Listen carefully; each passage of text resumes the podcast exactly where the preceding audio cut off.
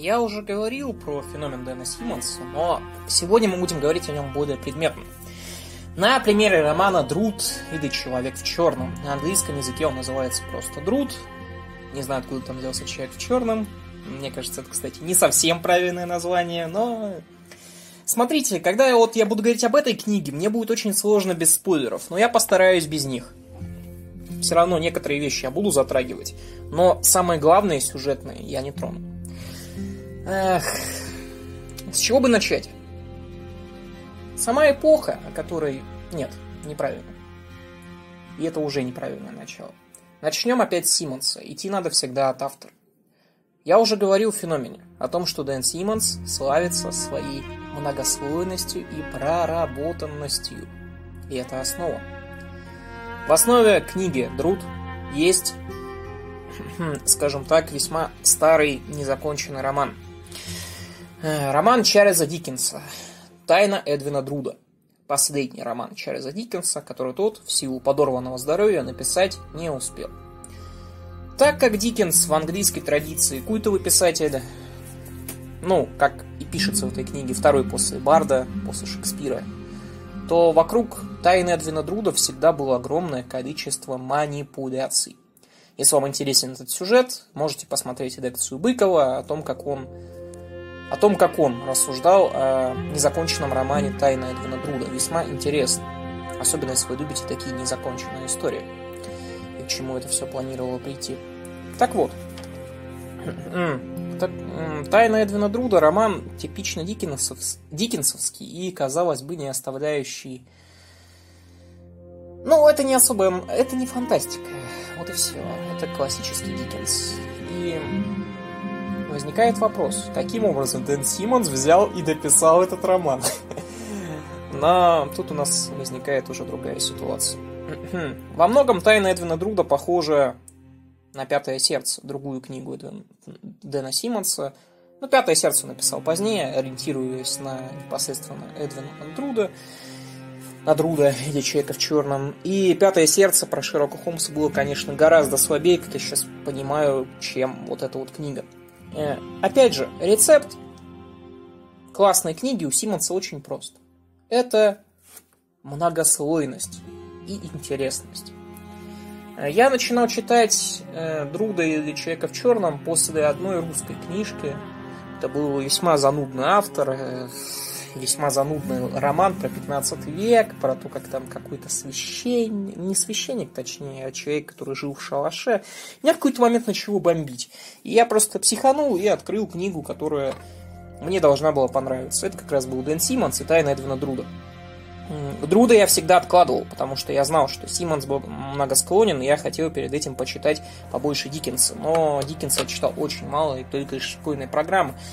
Поэтому я думал, что не пойму. И тем не менее, все вполне себе понятно. так вот. Основа тут очень простая. Опять же, невероятно интересная система. Э, невероятно интересный главный герой.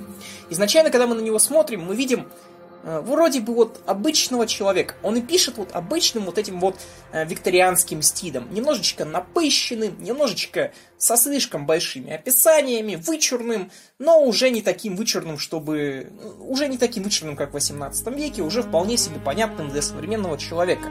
Язык, когда вы читаете прозу от главного героя Симонса, он не ломается. И это очень интересно. Так вот, э, главный герой в книге Друда это не Чарльз Диккенс, это его близкий друг. Не знаю, существовал ли он на самом деле. Сомневаюсь, потому что вещи, про которые про него написаны, весьма интересны. Так вот, книга занимает 5 лет. Это последние 5 лет жизни Диккенса. Начинается она в 1865 и заканчивается в 1870. Э, самая первая точка обусловлена тем моментом, когда Чарльз Диккенс попадает в непосредственно катастрофу, связанную с э, поездом, которая будет донимать его до конца жизни. А. Ну и, конечно, 1870 это просто дата смерти Диккенса. Так вот. Э, главный герой смотрит на ситуацию несколько со стороны. И сюжет, который он видит, он на самом деле многослойный. Чудовищно многослойный. И это понимаешь только в какой-то момент. Есть такой прием в литературе, в кино. Он называется «недостоверный рассказчик». И Симмонс использует этот прием с большим удовольствием. Прием недостоверного рассказчика – это когда есть история, но рассказывает ее человек, который имеет предвзятость. Из-за этого история очень сильно видоизменяется. И это очень интересно практически всегда. Есть история о любви, но рассказывает ее, к примеру, муж, которого отвергли. Изменяется история о любви? Чудовищно изменяется. И здесь примерно такая же ситуация. Главный герой, он, когда смотрит на Диккенза и его встречу с сверх таким вот, с очень странным сверхъестественным существом по имени Друд, он испытывает странные чувства. Главный герой книги Симмонса, он одновременно любит и ненавидит Диккенса. это очень классный момент. У них такая немножечко амбивалентная дружба. Он, понимаете, Симмонс, он не, знаете, не превозносит как-то слишком Диккенса. Он не говорит, что вот это же наше солнышко, мы должны вокруг него танцевать, это же вот светоч, светоч английской литературы, как у нас носятся вокруг некоторых писателей до сих пор, хотя казалось бы. Так вот, он не делает этого. Он пытается нарисовать нам, в том числе и благодаря вот этой вот системе Points of View, систему первого лица, приема недостоверного рассказчика, вот более сложный портрет этого человека. И мы действительно получаем, что Диккенс это такой сложный персонаж, веселый человек, невероятно талантливый, но в то же время в некоторых моментах очень токсичный, очень неблагодарный, нерешительный в некоторых моментах, чудовищно, в том числе и в любовных. Ну и самое главное, вот то, что мне наиболее нравится, то, что главный герой, он противоставляется не только как человек, но и как писатель. Сэр Уилки, главный герой, считает себя писателем лучше, чем Диккенс. Но, как я говорю, это как раз система недостоверного рассказчика. То есть каждый раз, заметьте, когда вы будете читать эту книгу, когда Уилки пишет о том, что книги Диккенса немного плохие, он пишет об этом примерно так. Э, в книге Диккенса есть превосходная сцена с тем-то, с тем-то, хотя сама книга редкостная фигня. И никаких обоснований почему там нет. Изредка он говорит о том, что вот неправильно выстроенная композиция, мешанина из актеров, отсутствие сюжета. И с этим очень здорово в этой книге, опять же, есть прекрасный момент как раз ссоры у Юки с Диккенсом, где тот просто разметывает у Юки не понимая голос, вообще ничего, просто изничтожает его в несколько секунд, сжирает его.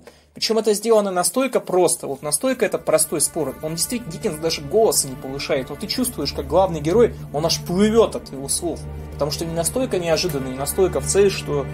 Ой. И это крайне классно. Является ли роман Друд фантастическим?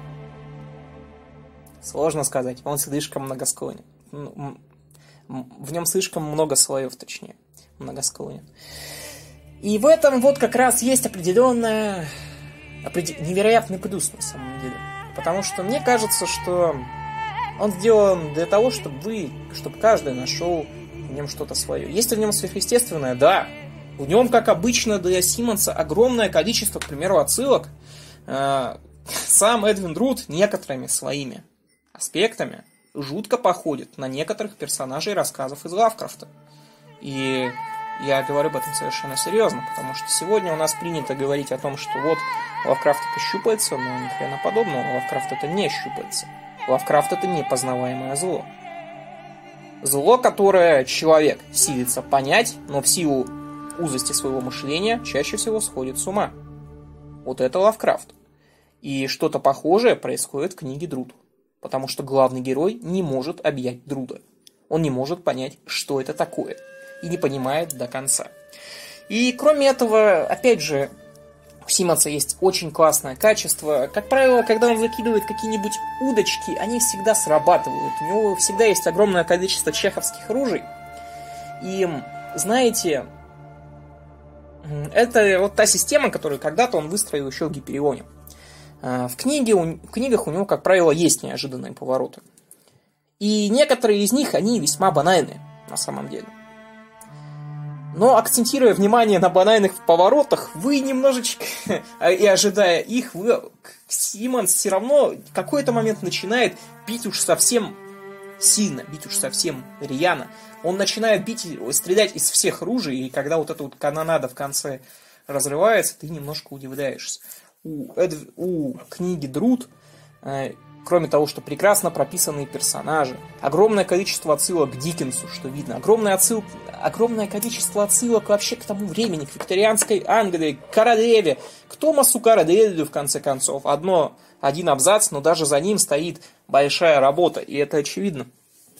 И это очень здорово воспринимается. Это классный, достоверный роман, написанный от первого лица, причем написанный таким другом-завистником. Это амбивалентность главного героя Диккенсу, она чувствуется на протяжении всей книги. И это, наверное, самое главное, что тут есть противоречивость. Главный герой сам не может сказать, кто Диккенс, кто он для меня. Вот этот вот высокомерный человек, который говорит плохие вещи про моего брата, который не уважает меня как автора. Но почему я вообще, почему он вообще меня интересует? И в этом проблема. И, конечно, в общем, если сравнивать Эдвина Друда с другой крайне классной книгой Симмонса «Террором», мне всегда казалось, что в «Терроре» весьма спорная концовка. Так вот, в, Эдвине, Друде может быть лучшее, что действительно исправляет, ну вот, что действительно позволяет взглянуть на эту книгу по-новому, это концовка. Мне нет ничего особенно выдающегося потому что в какой-то момент вы начинаете некоторые вещи понимать. Но, но, по сути своей, это некая развилка. Автор не настаивает на одном видении концовки. По сути, их тут две. Основанная на сверхъестественном и основанная на обыденном. Вы можете решить сами. Вы можете решить, что такое Эдвин Друд сами. И это очень классный ход. А, у меня получилось... Поэтому, говоря вот вообще про хм, Друда, я очень рекомендую эту книгу. Особенно вот фанатам викторианской эры и Эдбитидем, опять же, многослойных вещей. Я когда читал это, я действительно думал о том, что когда я сравнивал Яцека Дукая с Симмонсом, я, наверное, был очень прав. Вот, наверное, это лучшее мое сравнение, которое я делал. И на самом деле Друд мне крайне нравится как книга. Это одна из моих любимых книг Симмонса, это уже очевидно. Мне кажется, что Друд, к примеру, выше диалогии Идеон у Симмонса. И что Друд интересней, хотя... Вот там вот есть прям очень классные моменты. Особенно если думать о них через призму концовки у Друда, то вот прям... Я после этой книги даже уснуть не мог. А это вот у меня прям давно ну, обычно у меня такого, таких эмоций книги не вызывают. Я какой-то, у меня в какой-то момент возникло впечатление, что я читаю такую смесь Лавкрафта и Кинга, и это было просто безумие, честно говоря. Я бы такое почитал еще. Поэтому, э, говоря про Друда, я рекомендую его абсолютно всем. И фанатам Симмонса особенно, потому что Симмонс в этой книге не разочаровывает. У нее весьма низкий рейтинг, на самом деле, на Фантлабе 7,9. Но проблема заключается в том, что Книга раскрывается только при полном прочтении, а Симмонс, как всегда, многословен, а Симмонс, как всегда, огромен. И это не тот случай, когда... Это не как в терроре, когда тебя действительно прик... вот прям к этим кораблям приковывает. Это скорее случай, когда у вас должна быть определенная предрасположенность к таким книгам. Если она у вас есть, вы очень сильно кайфанете. И Концепции, введенные Симмонсом в этой книге, мне крайне нравятся. Месмеризм, опиум, опиаты, и это очень классно все. Поэтому очень рекомендую Симмонса, очень рекомендую книгу Друд. Ну и на этом все, пожалуй. Получилось немного сбивчиво, но такие вот эмоции оставляет эта книга. На этом все. Спасибо за внимание.